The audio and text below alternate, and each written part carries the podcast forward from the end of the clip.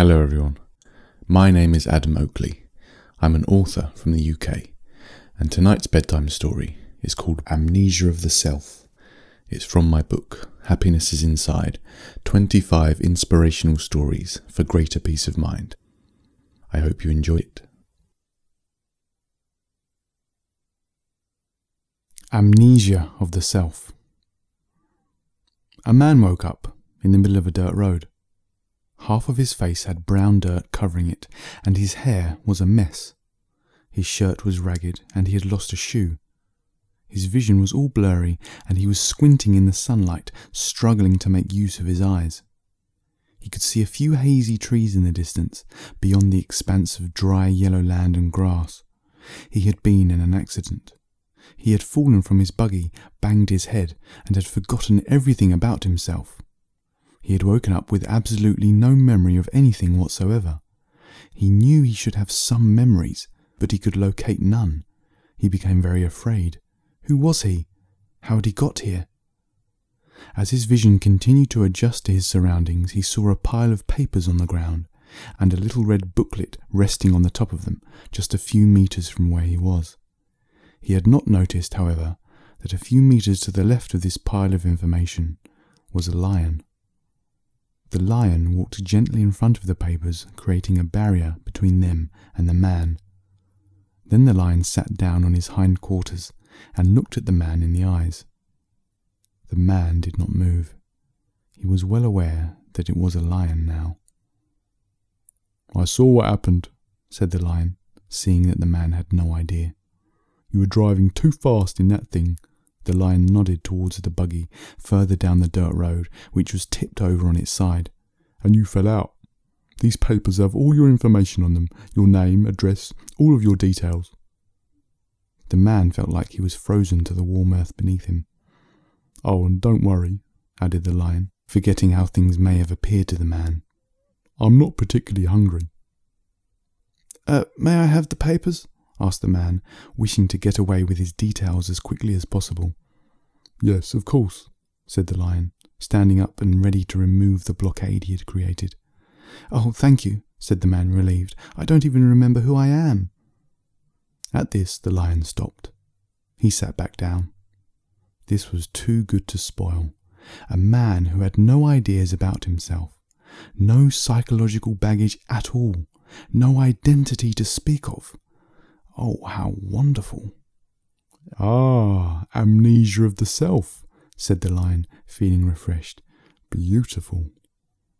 "What do you mean beautiful?" asked the man impatiently. "I need my identity back. I mean, who am I?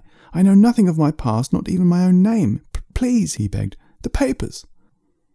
"Listen to yourself panicking like this," the lion chuckled. "This is quite silly."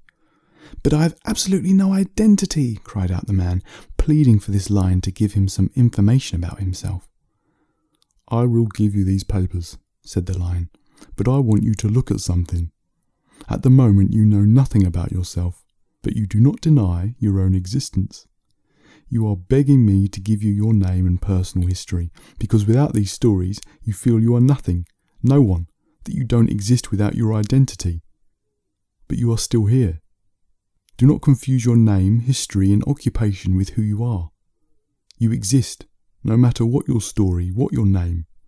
If you were not so desperate for labels and definitions to create an identity for yourself, you would feel so free, so happy, so at one with this creation. Can you not just be comfortable having no definitions for a moment, and really be aware of what you truly are?" "This is a blessing in disguise," added the lion. This man felt he could not argue with the lion any more, so he followed his orders. Who was he?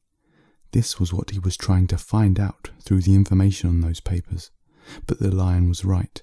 At the moment this man had no ideas about himself, yet somehow his existence was being fully felt. His existence was present, but now it was no longer connected to any ideas. His existence was not limited to any particular form. It was everywhere, making up everything. The lion was now standing looking at the man with dark, deep eyes.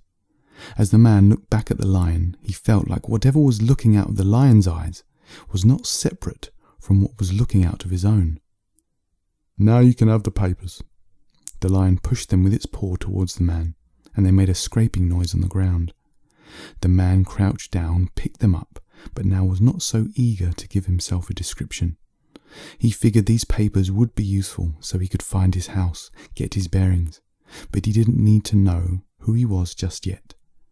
He placed them in his back pocket and skipped off towards the hut he could now see in the distance, completely free of the ideas about himself he previously had.